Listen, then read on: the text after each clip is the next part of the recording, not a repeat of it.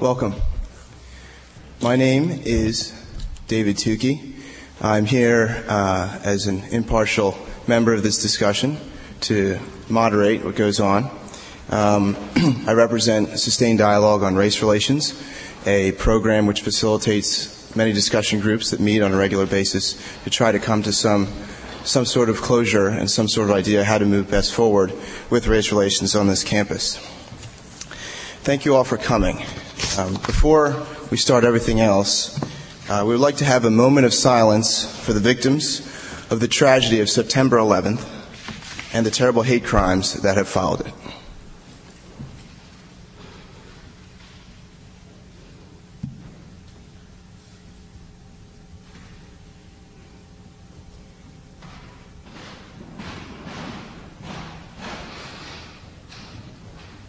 Thank you.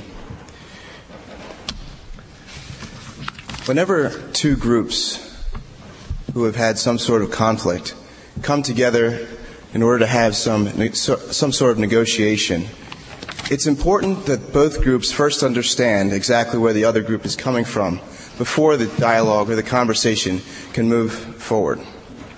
So today, at this teach-in, we're gathered to try to gather information about the Middle East, about American policies. Generally, so discussions can follow where two groups are constructively conversing with each other instead of talking at each other. As we gradually deal with the shock following the recent tragedies, our anger, we, and as we grapple with our anger, we can still examine the events and the circumstances surrounding them in an attempt to better understand how and why they may have occurred. As Princeton students and faculty, we have recourse to invaluable resources, particularly the knowledge of some of the nation's most renowned professors. Four of Princeton's professors have generously agreed to offer their remarks to the Princeton community today. Dr. Carl Brown from the Near Eastern Studies Department, Dr. Richard A. Falk from the Woodrow Wilson School, Dr. Robert Gilpin from the Woodrow Wilson School, and Dr. Robert L. Tignor from the History Department. After they speak, there will be a brief question and answer session, and tomorrow we will have several rooms in Frist from noon until 4 p.m. for discussion about the issues raised today. I'm now going to offer some ground rules for the question and answer session. In asking questions, participants must remember that 1. They represent only themselves. No participant can present the opinions or viewpoints of anyone else. Questions will be asked in a civil fashion, recognizing that these matters are sensitive for all involved. There shall be neither mocking nor cheering nor taunting. Participants will respect the comfort of everyone in this room by being sure to express their opinion only in the form of courteous, insightful, and prudent questions. So without further ado, I pass the microphone over to our speakers. Oh, one other thing, sorry. Um, when you have a question, please write it down and pass it to one of the people who will be walking up and down the aisles collecting the questions. Oliver Williams, please raise your hand. Um, Stacy Lau, all right, and John Gephardt. Very good.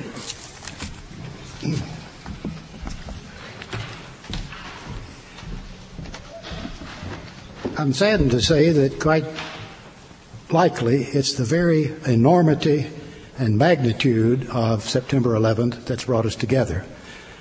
Because terrorism has been around for a long time. It's had a special entry in the index of the British of the uh, Britannica yearbook for at least 30 years. Ironically, an optimistic report in the, 19, in the 2000 think, yearbook. I think people are having difficulty hearing you. Is that, hang on. Is, oh, introduce yourself. Oh. Who are you? Oh. Can you hear me now? he, uh, they also they want to know who you, you are. introduce yourself. To oh. I'm, I'm Carl Brown, Emeritus Professor in the program in Near Eastern Studies. It's the enormity and magnitude of this that brings us together. Uh, terrorism has been around a long time. As I noted, uh, for at least 30 years, it's had its own special uh, entry in the index of the Britannica Book of the Year.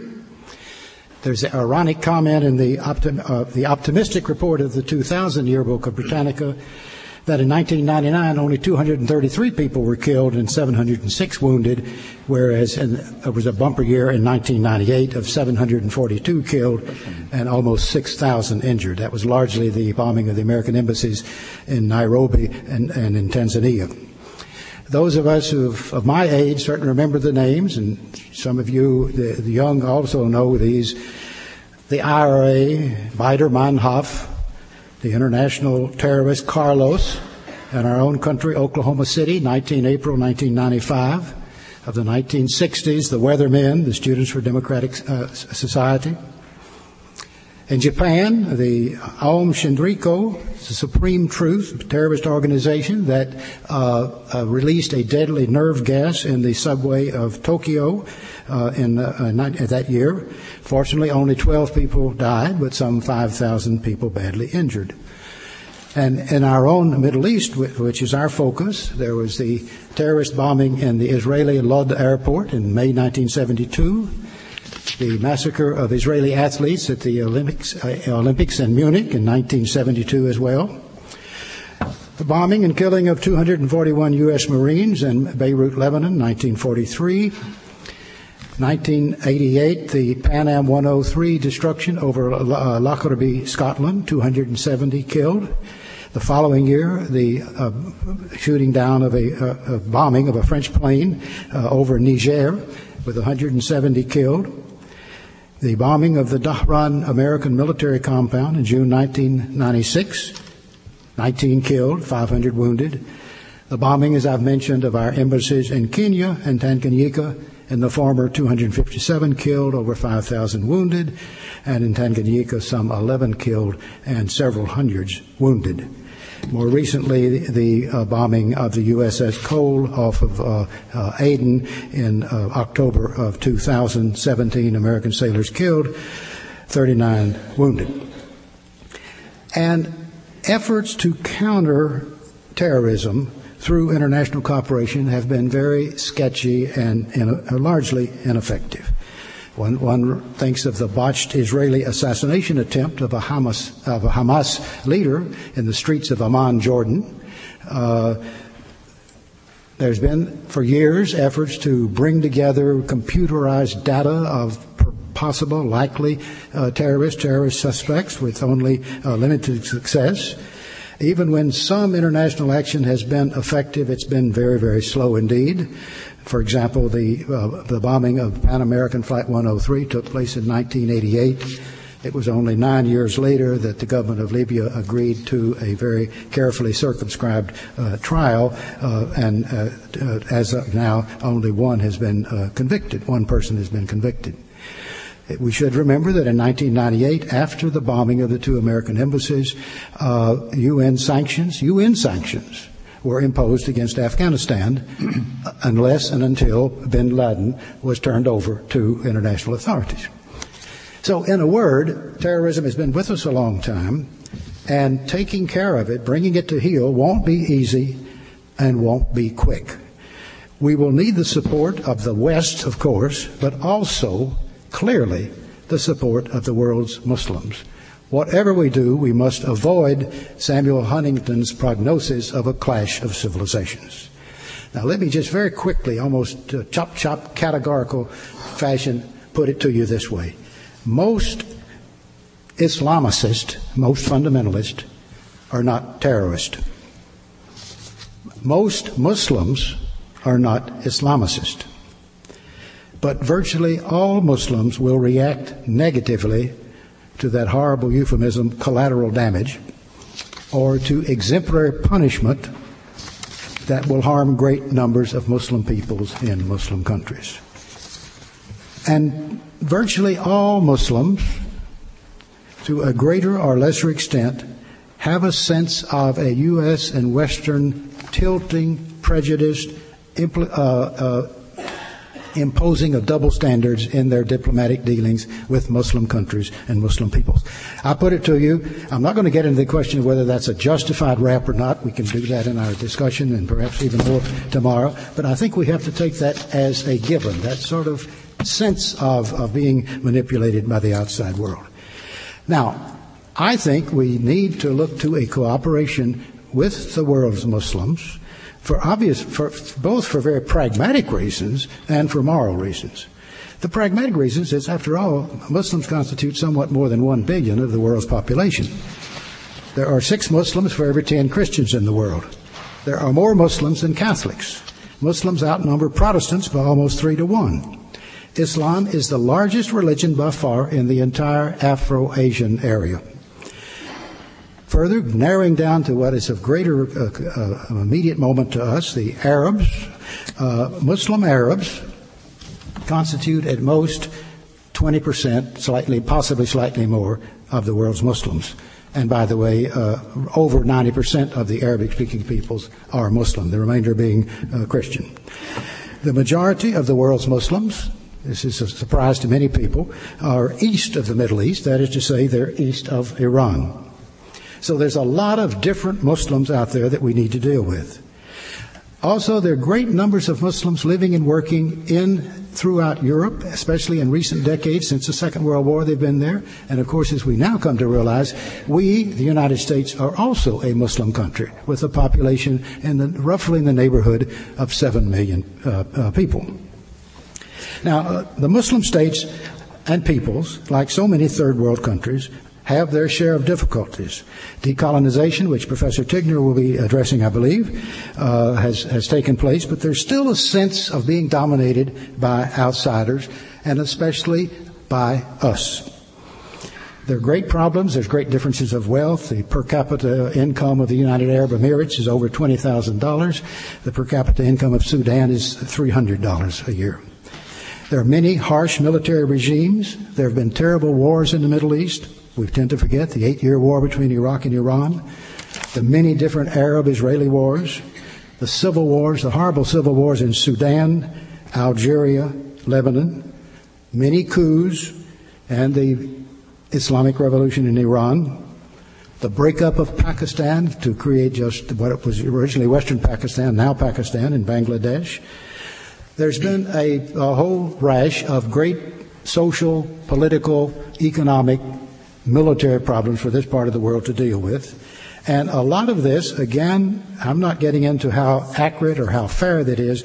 A lot of it is centered on seeing us as, if not the major cause behind it, only I think rather more simplistic and radical people look at it that way. But there's a strong, pervasive sense that we have not, our policies have not been as helpful as they might be. So I will stop there just to point out that we have that kind of challenge to deal with that I would argue very strongly we simply cannot be effective in making our country secure and making other people secure without eliciting, soliciting, taking advantage of the, the, the, trauma, the shock that exists worldwide right now in deliberate, careful ways to bring along not just our European allies, not just other parts of the world, but the peoples, the states of the Muslim world as well. And that's going to be a difficult task, but I think we can and must try to do it.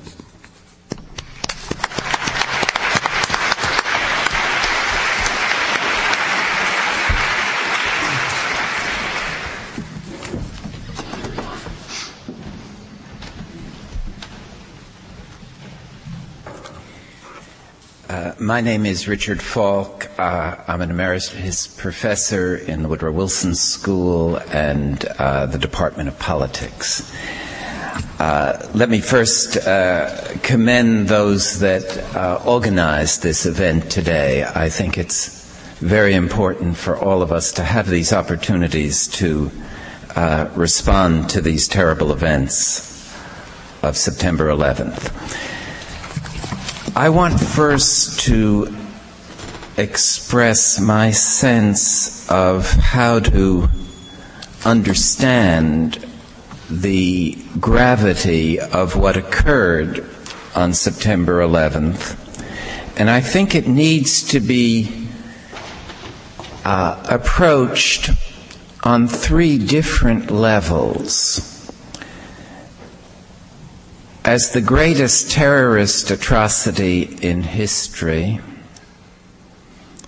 as a massive crime against humanity associated with a murderous assault on civilian innocence, and as and finally as an attack upon this country, what has sometimes been called a terrorist Pearl Harbor, that gives rise to a mood and perspective of war and self defense.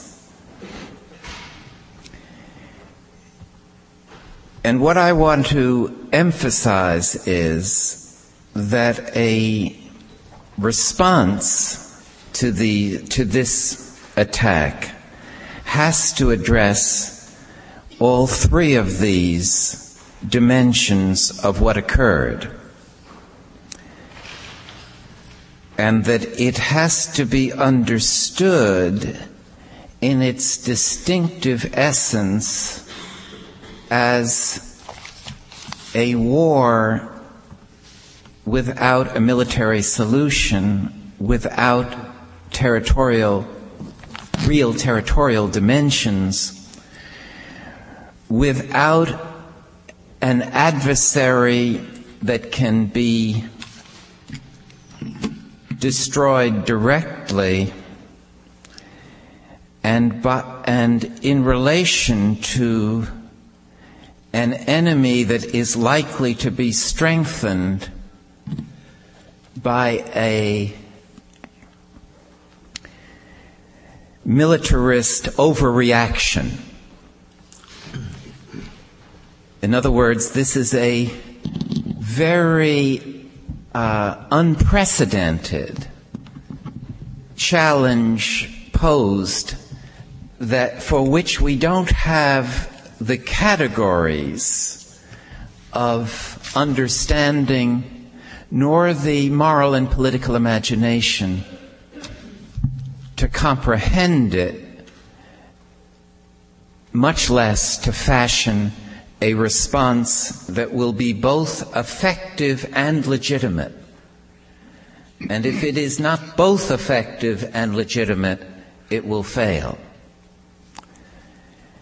I think there are also two words that are helpful to uh, reflect upon in relation to this tragedy technology and humiliation. Technology in this setting matched the primitive technology of the perpetrators, box cutters and simple knives, blended with political and religious fanaticism in a setting that was able to appropriate the high technology of commercial jet aircraft and convert it into weaponry of mass destruction. And it is that uh, interplay between low tech, the, the low technology of the weak in the world penetrating the high technology of the strong and turning it as a weapon that can be used by the weak against the strong. And humiliation is, I think, the most direct way to appreciate the reason why there is so much anti American resentment in large portions of the world, and particularly in the Islamic world, and especially in the Arab portions of the Islamic world. And that resentment is fueled by many uh, different uh, sources. It is uh, a consequence of a global structure in which the United States is rich and powerful, and these peoples feel helpless and exploited. It is a consequence of a series of lost wars where a small country, Israel, has managed to impose its will on the entire Arab world. And since that cannot be accepted as the explanation, many of those in the Islamic world believe that Israel's potency is a consequence of it of its relationship to the United States. And this humiliation has to be understood also in relation to the reality that the only effective resistance against this perception of Western and American led subjugation has come from the mobilization of Islamic forces. Initially, the Iranian Revolution, and more recently, the Hezbollah uh, victory in southern Lebanon, and the capacity of uh, this terrorist network to inflict such major damage on this colossal superpower that dominates the world. In other words, Islam, in its militant expression, has been the only answer that especially large portions of the Arab world have found for their experience of humiliation. They have no confidence in their own governments that they regard as passive, as degenerate, as allied to their enemy. And so the path from humiliation to some kind of self-esteem has been associated with this Islamic resurgence. Finally, I think it's very important to recognize in thinking about the use of force in response to this attack that there are three main ideas that have uh, often uh, guided those with the responsibility for decision. The first of these is pacifism the sense that war is itself an evil and that nonviolence is the only way of pursuing uh, just ends. One has to say that in the context of our political culture, in such an international interaction, this pacifist perspective is not of relevance. We cannot imagine a, an acceptable response by a pacifist led uh, foreign policy. Of course, with the present occupants of the White House, it's not a great worry that that's about to happen. But the point is that it is uh, irrelevant to understanding the foundation of a response. The second uh, main tradition is the just war tradition that's been incorporated into international law and essentially says that where force is used, it must respect civilian innocence. And if the essence of terrorism is the refusal to respect civilian innocence, it is of essential, it is essential that the response not resemble the attack. And for that to happen, there has to be a consistent and diligent refusal to use our powers of destruction against those who are perceived as innocent from the perspective of what was perpetrated on September 11th. The third approach is that of holy war or sacred war, which in effect uh, says that the other is evil and can be destroyed by any means, and that all that are not allied with us are suitable targets for destruction. And this has been generally rejected in this crisis, thankfully, but there are some worrying signs.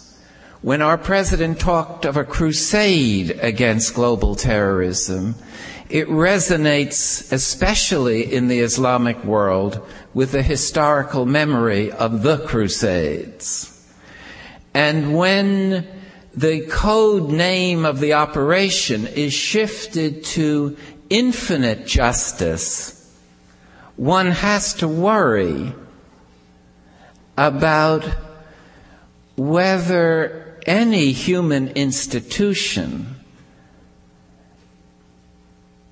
can ever, without committing itself some kind of idolatry, uh, pursue a course that is infinite. Isn't that itself entering into the domain of fundamentalism and uh, a kind of unconditionality about our motives and our means?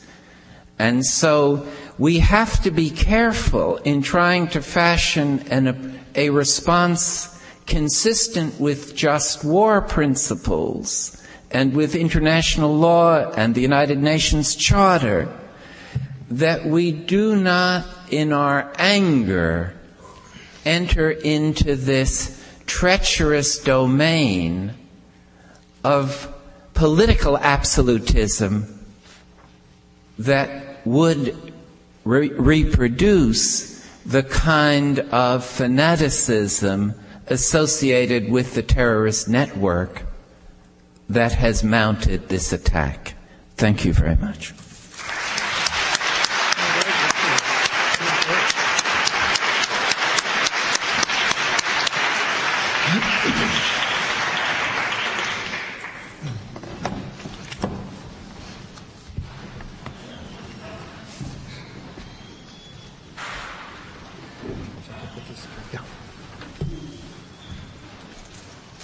I call this meeting Bringing Out the Old Men.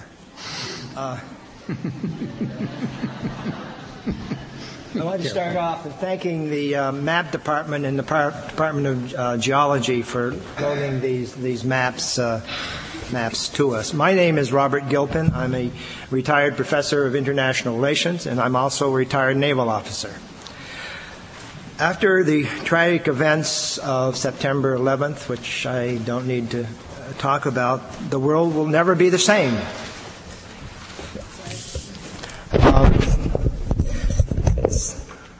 and already the question is being asked who is responsible for these events? Some say it's the Muslim world, that Islam has declared war against the great Satan and we are now in a war of civilization versus civilization. Others say it's possibly the Jews because they uh, have bound us to Israel and we are now paying the price. Still others say it's we Americans ourselves that we have fallen away from God, that we are corrupt, materialistic, we are godless, and the Christian God, or Allah, is punishing us for our materialistic ways. The administration's response thus far, uh, its energetic response, I, I, to punish these crimes against the United States and humanity, I strongly support.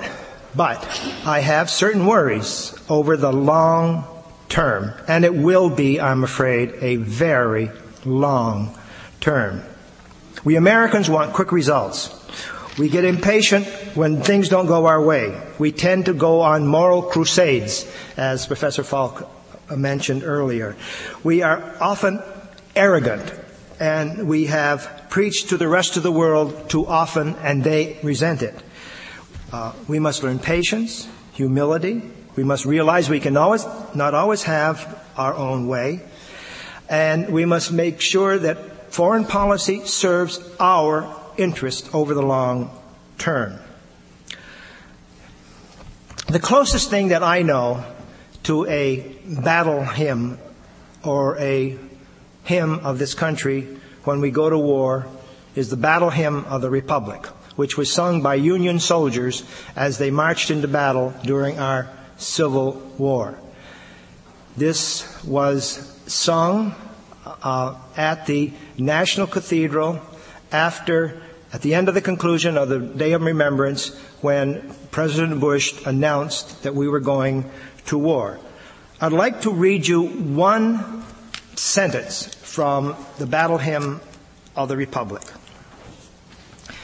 He, the Lord, has loosed the fateful lightning of his terrible, swift sword. And I repeat, his terrible, swift sword. Our president has unsheathed the terrible, swift sword, and it will not be put in, back into its scabbard until our enemies are cut down. But I am worried. The doctrine of the terrible swift sword is embedded in our nation's psychology and foreign policy, uh, a psychology about war. It was planted there during the century long war against the native peoples of this land. The purpose of war, according to this doctrine, is to smite and annihilate our enemies. Therefore, I shudder when a very high Pentagon official threatens to annihilate certain societies. Our doctrine of the terrible Swiss sword is very different from the European tradition of statecraft learned over a thousand years of dealing with one another and, I would add, dealing with the Middle East. We are relatively inexperienced in international affairs. The European tradition is that the purpose of war is to achieve a political purpose, or as the great German strategist Klaus von, uh, I mean Klaus von Clausewitz said, war is a pursuit of foreign policy by other means. War is fought to achieve, or at least should be thought to achieve, political objectives. Today, our nation has yet to define what our objectives are in going to war. Is our purpose merely to destroy Osama bin Laden and his allies and then be done with it? Is it to root out all of the many terrorist organizations around the world, including those terrorist organizations that are given financial and other support by our fellow Americans? Or is it to lay the foundations or begin to lay the foundations of a greatly changed world and to begin in earnest the immense task of eliminating the conditions that breed terrorists, that is injustice, hopelessness, poverty around the world.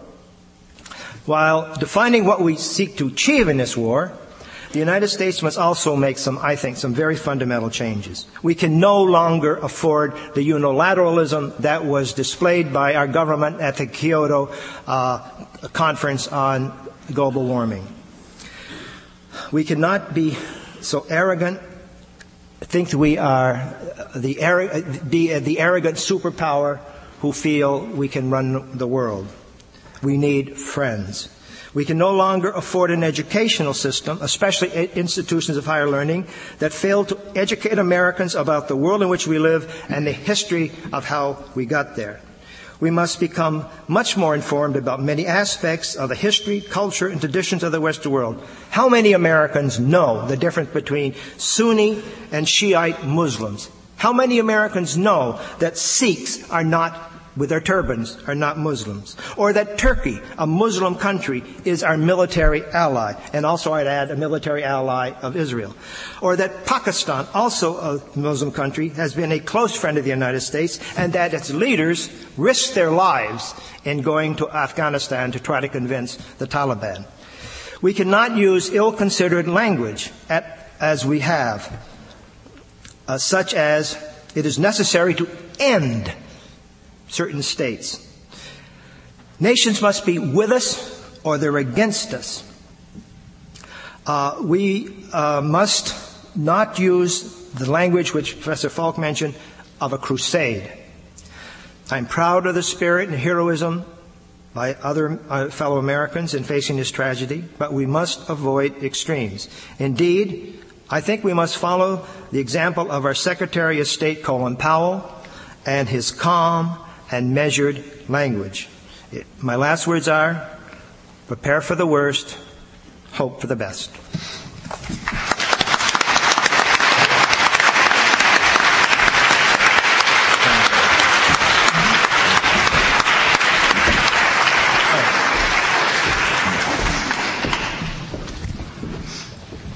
Uh, my name is Robert Tignor. I'm a not yet retired professor of history. Uh, I want to associate myself uh, with the cautions that have been offered by the other speakers so far this afternoon, especially that we not be ruled by emotions, though at this particular moment of intense grief and mourning, uh, the consequence of those horrific events of Tuesday a week ago, it is difficult not to be ruled by emotions. The American government and the American people, and we are, after all, a democracy, need to exercise restraint even at this particular moment, when, as we have already observed, impulsive actions can easily produce regrettable results. At moments of crisis, governments need to be meticulous in gathering information Democratic states need to inform their citizens about the decisions that they intend to make. And I feel that our government thus far has not informed us well at all. In fact, I'm far more confused and uncertain as to what exactly happened Tuesday a week ago, who was responsible, and what was the message. I devoutly hope that President Bush this evening will make some of these matters clearer to us than they have been in the past.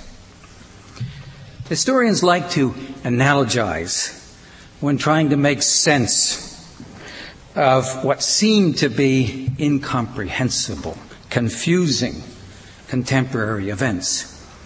And many people have invoked the analogy of Pearl Harbor. It has, in a way, been invoked uh, this afternoon. It was a terroristic Pearl Harbor.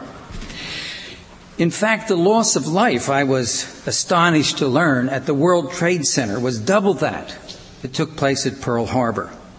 The pictures of destruction carried by television made an even more daunting and devastating impact on our consciousness as a people than those arrived that arrived somewhat later from the scene of destruction at Pearl Harbor. Unfortunately, I think the Pearl Harbor analogy has encouraged government officials and the media immediately to employ a war vocabulary and to promote bellicose policies. we see we're barraged by radio and television announcements telling us that we are at war, that we have been attacked, that America is under attack, that America needs to gear for war. But again, speaking uh, from a historical perspective, if this is war, it is unlike any war that the United States has fought in the 20th century. America's 20th century wars, leaving aside the Cold War and focusing on World War I, World War II, the Korean War, and the war in Vietnam, brought the American government and its people into conflict with clear cut, easily designated enemy governments, having clearly delineated territorial and other aims. At the present moment, and this is the confusion that troubles me so greatly, the United States government has been unable to identify with real clarity its adversaries. I actually prefer the word adversaries to enemies. Don't ask me exactly why. Just that word enemy doesn't seem to ring quite right with me. And especially to determine what the aims of these men and women are. The combatants in 20th century wars have usually been candid about who they were and what their ambitions and goals were. In contrast, in frustrating contrast, no one has yet come forward to claim responsibility for the carnage at the World Trade Center and the Pentagon, or as far as I can see, is likely to do so. In addition, we are left uh, with the problem of trying to sort out why these violent and war provoking steps were taken. The crucial questions that will determine American and world responses to these actions are what groups carried out these actions? What motivated them to do so? It appears as if our government has already begun to formulate answers to these questions. Though again, I complain that they haven't made their formulations or their evidence very clear. For them, terrorism is the work of fanatical men and women who have twisted the teachings of Islam and have come under the spell and financial power of a maniacal leader, Osama bin Laden, and possibly others like him. If that's the answer, then it's clear to me that the response is to root out these terrorist cells, capture, bring to trial, and or kill bin Laden, in the process, hopefully only temporarily, abridging the country's civil rights. But, but let me suggest that there may be other ways to view these recent events. The smashing of the World Trade Center and the destruction at the Pentagon represent more than a small band of fanatical Muslim terrorists. To my way of thinking, this marks a fundamental shift in the socio-economic and political map of the world. Indeed, these horrific events are a violent political response from elements in the world community who feel themselves economically and politically marginalized. At the end of World War II, the world divided itself into three uh, parts, where socioeconomic realities coincided roughly with geographical and political boundaries. There was the first world, led by the United States capitalist, democratic, prosperous. There was a second world, led by the Soviet Union, aspiring to the prosperity and the power, also critical of some of the inequities in the first world, and believing that it could catch up and create a better world via strict party organization and planned economic development. There was the third world, emerging from colonialism, but equally full of optimism about its prospects of exercising for the first time independent power and achieving economic growth and political stability. In short, it was a very dangerous world, as you all know, in which to live, These were optimistic but often belligerent uh, worldviews. But it was a time of considerable optimism.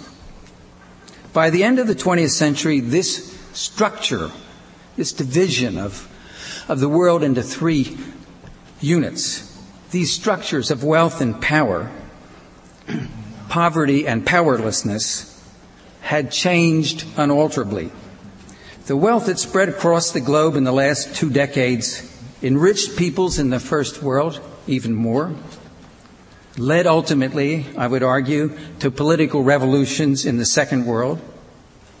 In the third world, it also generated wealth, but it produced glaring disparities of wealth and power. Third world elites now enjoy standards of wealth that exist in Europe and North America. They exercise real economic and political power. One needs only to visit the major cities on the African continent Cairo, Nairobi, Lagos, and Cape Town uh, to see the wealth and the privilege that the small uh, group is able to enjoy. This is, after all, the poorest continent still in the world. Yet the elites in this part of the world want for nothing. Alas, the rising tide of capitalist development and wealth generation has not pulled everyone along. In many countries around the world, and not just the third world, these disparities in income, power, and life chances no longer seem tolerable to people. Think of the seemingly uncontrollable spread of AIDS across the African continent.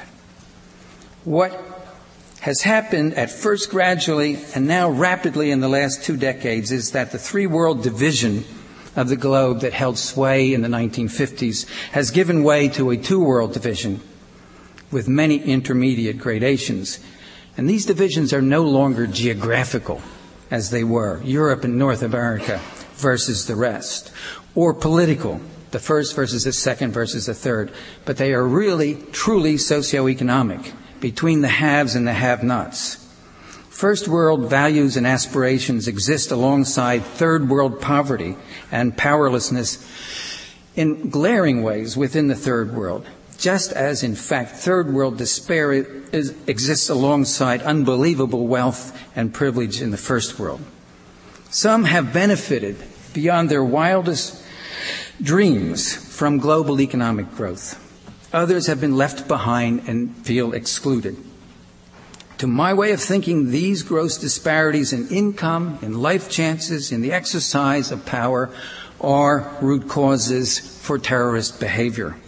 If they are not treated in a concerted and global way through all of the instrumentalities of the world community, and here I refer to the United Nations, to the World Bank, to the International Monetary Fund, and to numerous non-governmental organizations, Surgical military strikes against terrorist cells and leaders will be ineffective. It is, I think, well to remember that terrorism is, after all, the weapon of the weak. It is a weapon that is invoked when all else appears to have failed. Thank you.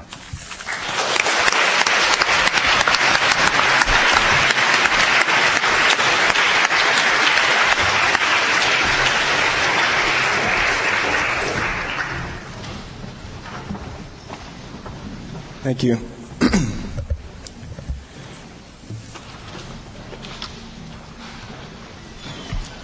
Thank you for all the questions.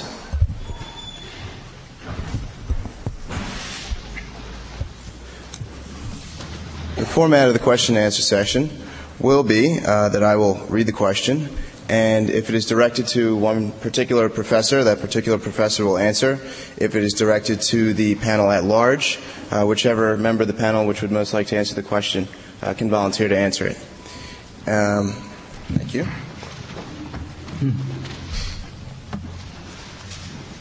The first question is, by the way, um, before I get started with questions and answers, there will be uh, information about the discussions that will go on about this tomorrow um, after the question and answer session is over. If anyone desires to leave before that but is still interested in those discussions, uh, please talk to Sally El Sadek over there.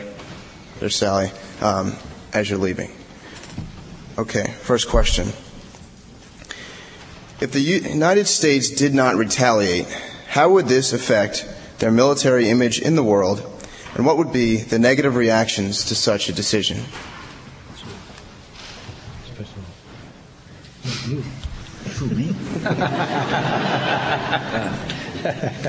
Why not, Dick? Of course, the, there's enormous pressure to do something, but mindless retaliation is worse than no retaliation. And so it is, I think, essential, as I tried to say, that one finds an effective and legitimate basis for using force. That may be a difficult, frustrating process, but if we have the kind of leadership that gives us the understanding, as was suggested uh, by Bob Tignor, of what is at stake here and how to pursue the legitimate goals, then I think there will be an admiration for the United States for not retaliating in a uh, mindless, reflexive way. But if we are immobilized and do nothing, then I think it would indeed uh, undermine respect for the United States in the world. But the danger I see is uh, mindless retaliation, excessive force, irrelevant violence, uh, generating additional terrorists and additional resentment about the U.S. role in the world.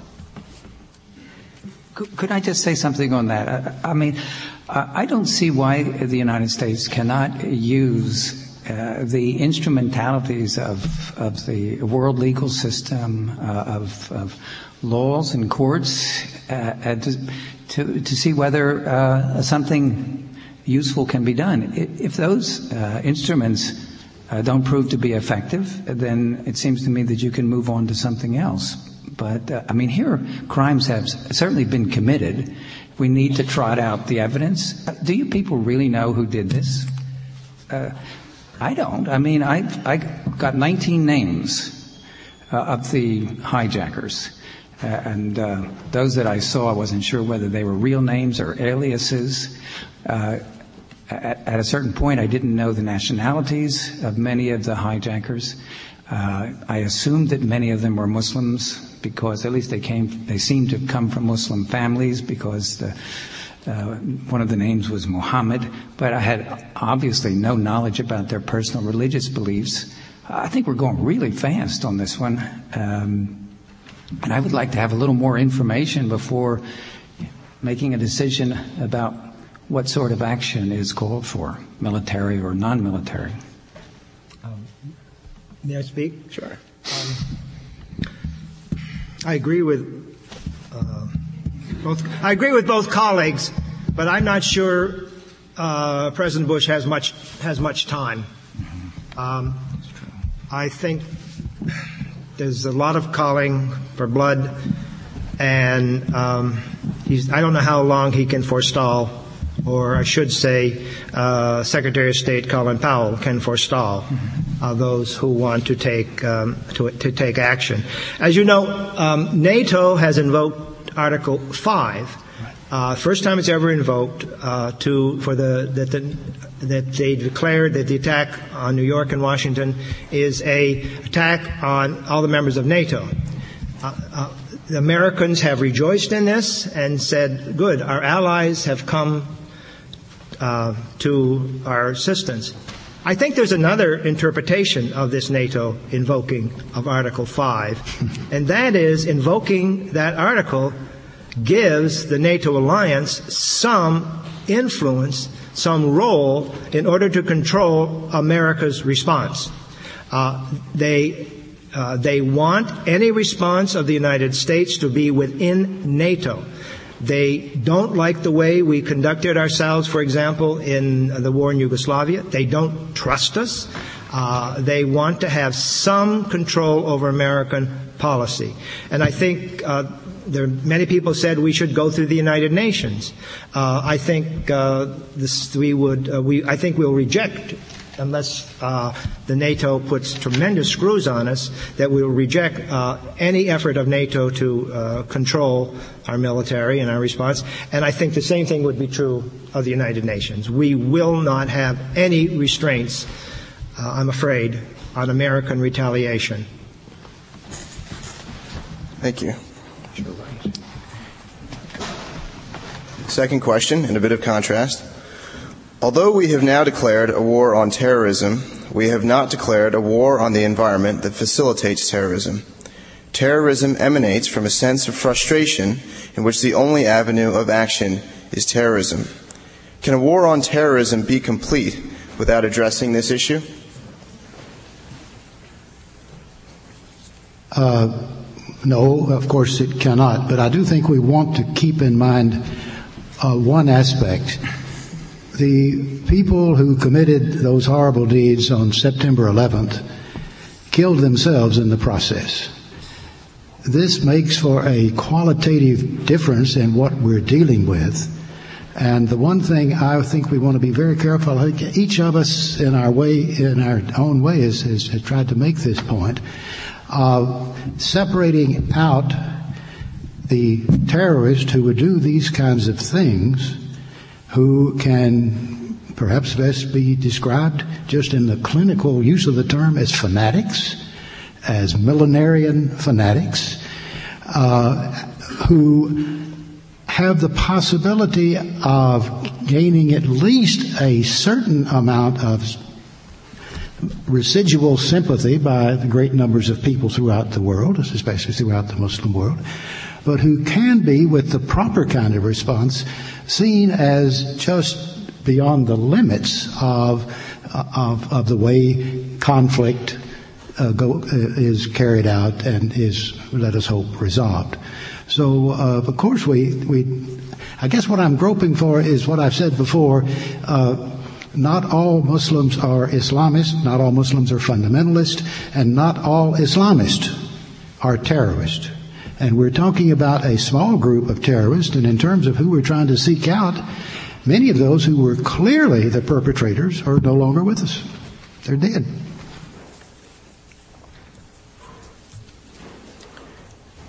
A, quick factual question uh, for Carl Brown. You distinguish between Muslim and Islamicist. What is the difference? I'm sorry.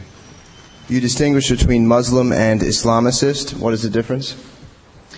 Uh, in, in, common parlance these days, it's not a completely happy uh, acceptance, but you know, Muslims themselves use Islamist or fundamentalist, or the French say intégriste, to talk about those who are especially uh, uh, uh, uh given to a a, a, a very uh, stern doctrine of, of, of, return to the, the Sharia, of, of, a different moral code, a very rigorous and I would say uh, distorted uh, uh interpretation uh, of Islam and Islamic law. So that's really the way I was using the term in the in the common parlance of those who are maybe it's a little bit more familiar to us. They're fundamentalist. Very good. This question addressed to the panel at large. Um, does it make sense to talk of terrorism as a unitary problem? Wouldn't it make more sense to look at specific instances of terrorism as political and to try to understand the politics of this extreme and tragic form of protest on a case by case, country by country basis? Uh, I'm not, obviously not a, an expert on, on terrorism, um, but um, my understanding is that all of these terrorist organizations have links, share resources, intelligence, uh, and I was told by a ex very high official of the United States government, if you're going to go after terrorism, you have to go over, you have to go after all terrorism. And as I said, even those terrorist organizations that are financed by this country. Uh, if I can just add one uh, additional element, I think that I think it is important to try to uh, identify the distinctive features of any particular terrorist uh, action or organization. Uh, first, to understand its motivations and its tactics, its uh, foundations of strength. Uh, but I think what um, Bob Gilpin just said is an important uh, development in the in the nature of terrorism. That it's become a global, globally embedded and interconnected uh, challenge to the established order. That's quite different from our uh, image of uh, terrorist movements in particular countries that are seeking uh, a radical shift in uh, the established order of a given state, the kind of uh, role the IRA played in Ireland. Most terrorist organizations in, that we've been familiar with have had national objectives, essentially. They've, they've uh, sought uh, to reconstitute the, the, political life of a given country. What uh, Osama bin Laden has been very clear about is that his concern is not with a country, but with a civilization. And in that sense, there is this very uh, great uh, and dangerous temptation to uh, uh understand the challenge in these uh, intercivilizational terms uh, and to lapse into a kind of Huntington uh, discourse of uh, clash of civilizations, which would be a disaster for us and for the other peoples of the world. Just one other point about this. Uh, only in the 1990s did the tactics of terrorism, starting with the bombing, the first bombing of the Trade Center in 1993, seek to kill a lot of people. Terrorism traditionally has not been like a uh, instrument of war. It's been an, a shock tactic by those that were disempowered, trying to shake the system in some way so that it would respond. But that, and that's why I think you have to understand this attack not only from the perspective of terrorism traditionally conceived, but as a means of waging war against the United States. And that's why it's such a difficult uh, uh, challenge to comprehend and interpret. Okay. In light of that, many questions have been raised by this administration about the restrictions on the CIA's recruiting of foreign agents who have violated human rights violations and on the law preventing the CIA from carrying out assassinations. Do you think that given the recent events of September 11th, these laws will be changed, hence allowing CIA field officers to recruit foreign spies who have committed human rights violations and or give the CIA power to assassinate again? Do you think this solution would be effective? This is obviously a question for Professor Falk. He's a lawyer. Uh, I think there's great pressure to move in these directions. I think it will be. Uh, um, it, I think one needs to distinguish between the uh, the, the intelligence gathering expansion of CIA's uh, uh, capabilities and the covert operation aspect. I think it would be extremely damaging to the legitimacy of our response if we were to be seen to authorize political assassinations. But I don't feel the same way about penetrating organizations that are planning to engage in these kinds of mega terrorist uh, undertakings. Uh, so I hope we can draw that distinction. Uh, political assassination, I think, is a very dangerous tactic because we always think we are assassinating them. But remember, they can think they might assassinate us. Once you, once you initiate a practice, you create a precedent. And it's not a happy precedent. Hmm? She says it's counterterror. Counterterror, yes. comment was that it was counterterror. All right. Next question. If, if you have a question, if you could please write it down and pass it to the front. Thank you. You're welcome. Another factual question. Um, did the bad did the bad feelings of the Al Qaeda terrorist network and Osama bin Laden not date from the stationing of U.S. troops in Saudi Arabia during Operation Desert Storm in 1991 and 1992? That's certainly the, the clear statement that uh, bin Laden himself has, has made, and I think that uh, uh, certainly did was a, was a major factor in moving him to uh, to the direction he's taken. That's clear, factual answer to the question. All right. This one asking about our nation's paradox at the moment. our prestige as a superpower depends on our resolve and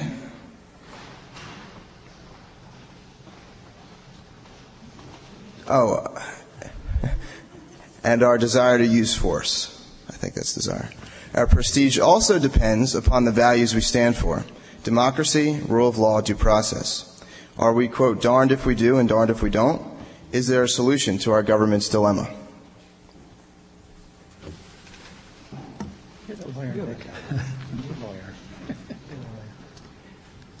Say something. Go ahead, Bob. You're the Well, there's no easy or quick solution. I think that's what we've all been saying. Uh, in many ways, the metaphor of war, several of us from different perspectives have pointed out that maybe that's not quite the right way to put it.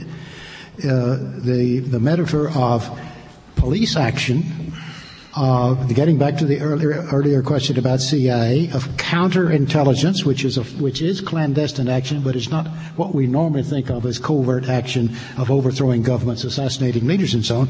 It's simply doing what any metropolitan police does. It, it keeps in touch with the so-called criminal element in order to infiltrate them, penetrate them, find out what's going on.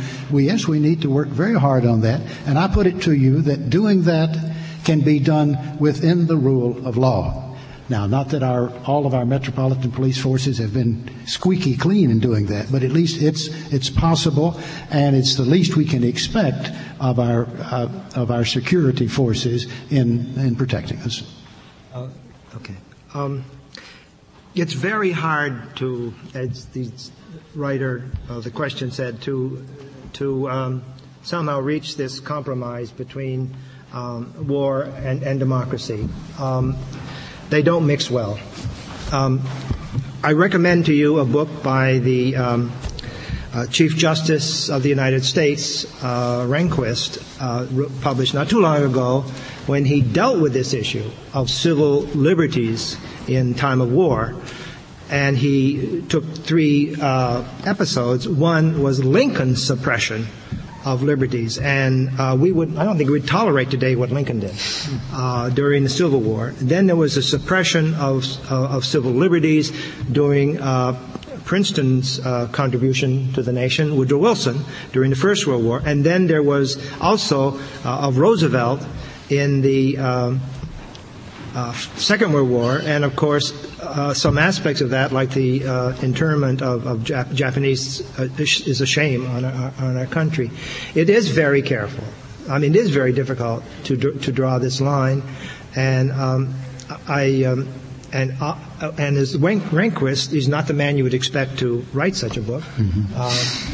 Uh, said this is a always a danger in, in war that we will give up our basic liberties, and I think it's extraordinarily important to try to um, retain what we believe in, uh, and um, and yet at the same time have the tools, the weapons to deal with um, enemies in our midst. Could I just say a little something on that one? Um, I guess I'm the uh, anti-alarmist, and from what I've read, uh, this particular act was could have been prevented. That there was there was lax, laxness at the secure at the airport, uh, and also I, I would presume that in the future it will really be quite impossible for a group of skyjackers to do this again. There will be certain actions that will be taken. Now, maybe there are other, you know, more disturbing plans out there, suicidal plans. I mean, the germ warfare and the, the putting of, of, of, of all kinds of things in the water supply.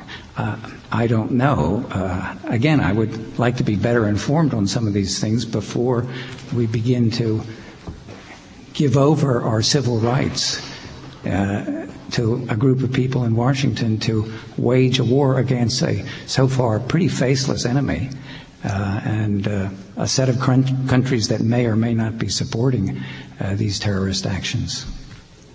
If I could just add one thing to what uh, Bob Gilpin said, because I think it, it, it goes back to his main uh, set of comments. See, I think why it's very particularly difficult for the United States to reconcile uh, war and democracy is this attitude toward war that it has, the way it wages war, that that uh, it does have this kind of unrestrained uh, quality, and does go back, as he pointed out, to the model of war making that was used against the American Indians, and has this kind of exterminist uh, characteristic about it.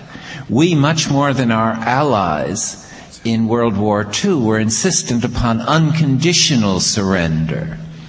And of course, it's possible that had we accepted a surrender resembling what occurred in the Pacific uh, Ocean, the atomic bomb might never have been used. Hiroshima and Nagasaki might not be part of our uh, lexicon of horrors when we think back uh, to uh, that period in our history. Um, we're going to take one more question, and then um, if anybody wants to ask more questions after that, you're more than welcome to. Um, and also, tomorrow the discussion groups are from 12 to 4 at Frist Campus Center. Um, when you go there, there will be po- signs posted in all the entryways with what, what room specifically you can go to. Um, and I think that's about it. So, thank you for coming. Okay, so last question. Benjamin Netanyahu said today before a committee of Congress that we must not, in the short term, give ourselves headaches over the root causes of terrorism because terrorism is evil no matter what the motivation, just as Nazism was evil regardless of the motivation behind it. Do you think that in the short term, addressing what we perceive to be the root causes of the terrorist acts is appropriate, or is that just like negotiating with terrorists? I don't think there's any uh, realistic uh, option of negotiating with uh, Osama bin Laden and uh, his followers at a certain point. One would, I think, the kind of strategy that seemingly we, all of us in one way or another, are suggesting might well cause some of the fringe members of, of uh, bin Laden's uh, organization to drop out at a certain along the way. But I, again, the more I try to take the measure of people who are so caught up in their mission that they will work and plan for literally years and on an act in which they themselves take their life, their own life. That is a form of, of, of uh, dedication, I guess I should use the word, certainly fanaticism, that I don't think is negotiable. And I think these people are do to that for that reason, to that extent, constitute a danger, and we must be aware of that. as we've all said, in being aware of it and responding to it and, and reacting to it, we don't want to become the, the mirror image of doing what they've done, of mass murder in public places, which a 19th century anarchist put it as the wave of the future. Uh, if I, I, think there are two uh, useful ways, two metaphors that capture some of the debate about what to do in response. One conceives of the terrorist challenge as a cancer that should be dealt with surgically and can be removed from an otherwise healthy body, global body politic. The second is to think of terrorism as the tip of an iceberg and that the removal of the visible part of the iceberg only defers the fundamental challenge. And Netanyahu's prescription is definitely in, uh, in the direction of the first metaphor. And I believe we have to have the maturity to deal both with the tip of the iceberg and what's submerged. And what's submerged is what we've been calling the root causes. Good. Very good. Can we have a hand for our speakers?